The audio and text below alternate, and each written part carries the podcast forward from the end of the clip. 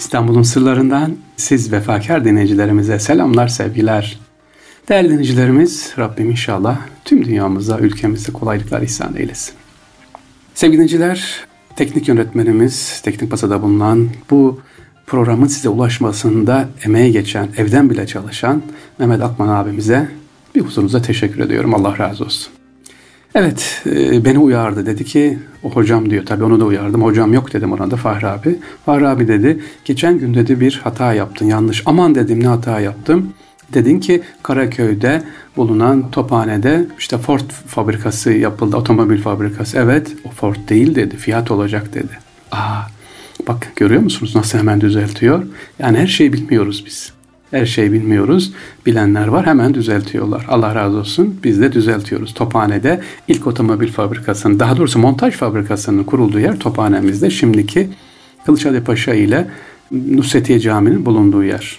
Allah razı olsun. Böyle bekliyoruz efendim. Yanlışlarımız varsa düzeltiriz. İkinci olarak sevgili dinleyiciler, bazı bilgiler hocam diyorlar, tabii düzeltiyorum. Fahri abi şu nedir, bu nedir? Sevgili dinleyiciler, daha önce de söyledim. Yani ben bir ansiklopedi değilim. Sadece gittiğim zaman dokunduğumu anlatıyorum size. Tophane'de bir camiye gitmişsem evet onu anlatırım. Ama gitmediğim Beylerbeyi'ndeki bir caminin bir özelliği var. E dokunmadım, onu nasıl anlatırım? O zaman kitaptan anlatmış olacağım. Google bilgisi olacak. Bu da içime sinmiyor. Ona gideceğim, dokunacağım. Orada mutlaka bir hikaye vardır. Başka bir ilginçlik vardır. Google hepsini yapmaz, yazamaz. O genel bilgileri yazar, verilene yazar. Ama ruh dediğimiz şey sonsuzdur. Direkt Allah'a bağlı. Bakalım orada ne hissedeceğim ben ki o hissettiğimi size aktarmam lazım. Onun için İstanbul'u bin dokuz yüz yetmiş altı, evet on yaşımdan beri geziyorum ama hala keşif halindeyiz. Bakırköy ve Zeytinburnu tarafı eksik. Hele Üsküdar'ı hiç sormayın bana. Üsküdar dediğimiz yer birkaç yeri anca biliyorum. Çünkü Üsküdar ayrı bir uzmanlık alanı ister. Benim için Üsküdar bir, nasıl söyleyeyim, Medine'nin şubesi gibidir. Yani oraya bir hazırlıklı gitmek, anlatmak lazım. Şimdi Boğaz'dan geçerken anlatıyoruz nezaketle, hürmetle inşallah ama bu Üsküdar'ın adım adım anlatılması ayrı bir, dediğim gibi, uzmanlık alanı. Dokunmam lazım, görmem lazım ki size aktarayım. Eğer dokunmamışsam bu bilgi nedir bilmiyorum. Devam edelim sevgili dinleyiciler. İstanbul'un sırlarında adım adım gezerdik dedim. Bir kardeşimiz sormuş, hocam adım adım ne demek? Çok açık söyleyeyim, tekrar ediyorum. Hocam demiş, onun altını parantez açıp Fahri abi diyecek herhalde, düzeltiyorum. Nermin Hanım yollamış. Sevgili kardeşimiz, adım adımdan kastım şu: yetmiş altı yılında biz mesela bin dokuz yüz yetmiş altı yetmiş yetmiş sekiz Balat'tan çıkardık yürüyerek. Evet, Mısır yengemle, kulağı çınlasın, Allah ömür versin. Balat Vodina Caddesi'ni çıkarız, Çarşamba'ya kadar yürürüz. Çarşamba'dan hadi bir soluk, oradan yine devam, biraz dinleniriz, Aksaray'a yürürüz. Aksaray'dan da Samatiye'ye gideriz. Niye? Gelirken otobüse binelim. İki, çünkü o vasıta değiştirmemiz lazım. Öyle bilet çık çık çık kolay değil, İstanbul'u gezeceğiz. Yürüyerek giderdik mecburiyetten. Ve zaten otobüse binseniz o dönem, o yıllarda yine trafik çok çok bugünden sıkışıktı. Adım adım adım adım. Bir arabada bekleyeceğimizi yürürüz gideriz. İşte bu yürüme anında yengemle biz sağa sola bakarız, sorardık bol bol. Bu nedir, şu nedir? O zaman Google yok. İstanbul Ansiklopedisi yok. Oradaki bilenlere sorardık. İşte hurafeleri de orada öğrendik mesela. Türbeler, tekkeler, bu neredeymiş, bu nasılmış, nasıl yanlış biliniyormuş.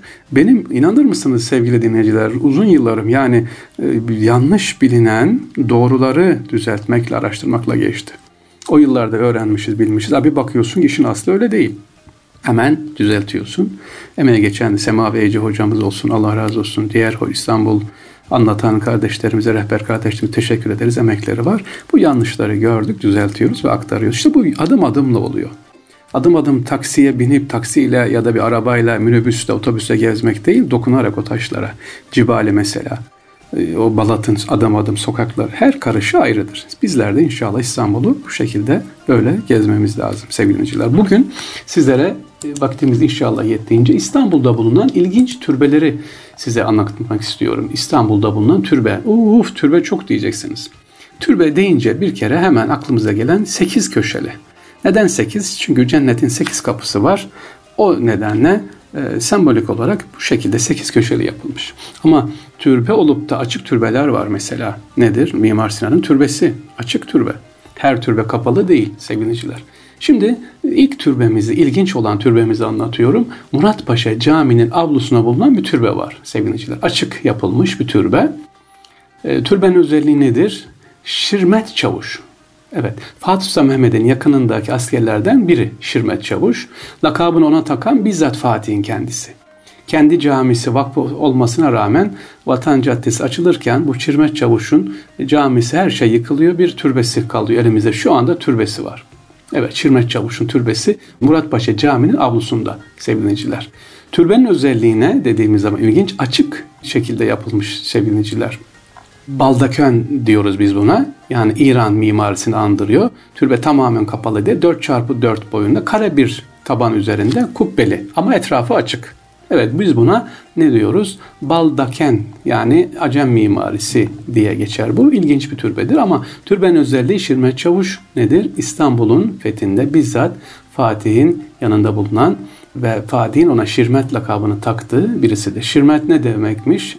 Şirmet dediğimiz zaman cesur ve bahadır kimse, atılgan kimse olarak biliniyor sevgili dinleyiciler. Başka bir türbemiz sevgili dinleyiciler, İstanbul'un geziyorsunuz, Ayasofya'ya gidiyorsunuz ama hiç dikkat ettiniz mi değerli dinleyicilerimiz? Ayasofya'nın hemen arka tarafında bir türbe daha var. Türbeler kısmı var.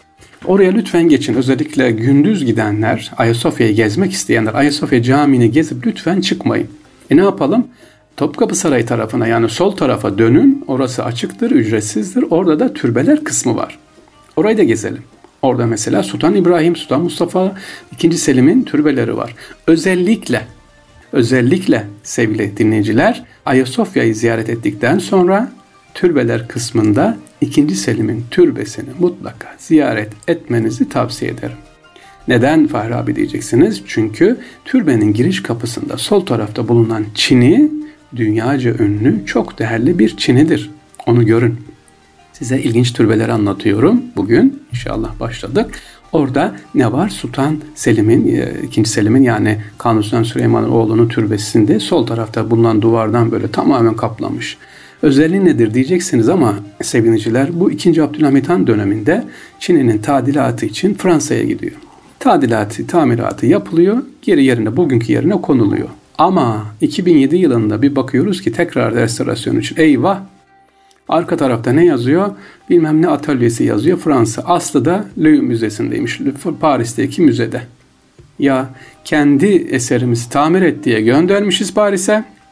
Bize sahtesi gelmiş. Ve bunu da kimse anlamamış. Ne zamana kadar? iki bin yedi yılına kadar.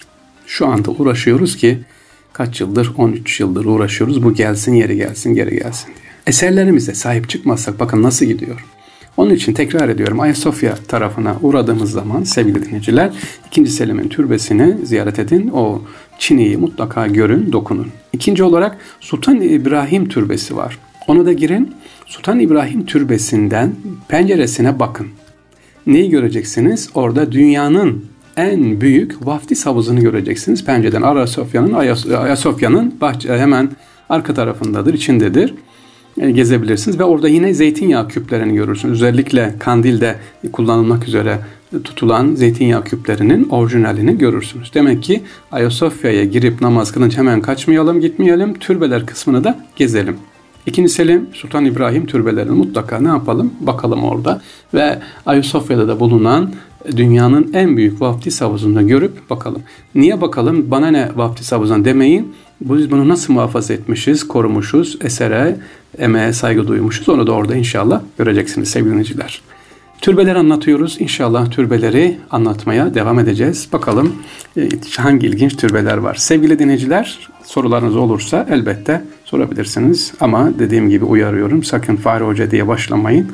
Fahri abi diye başlarsanız cevabınız daha çabuk gelir. Teşekkür ediyoruz bizi dinlediğiniz için. Allah'a emanet olun.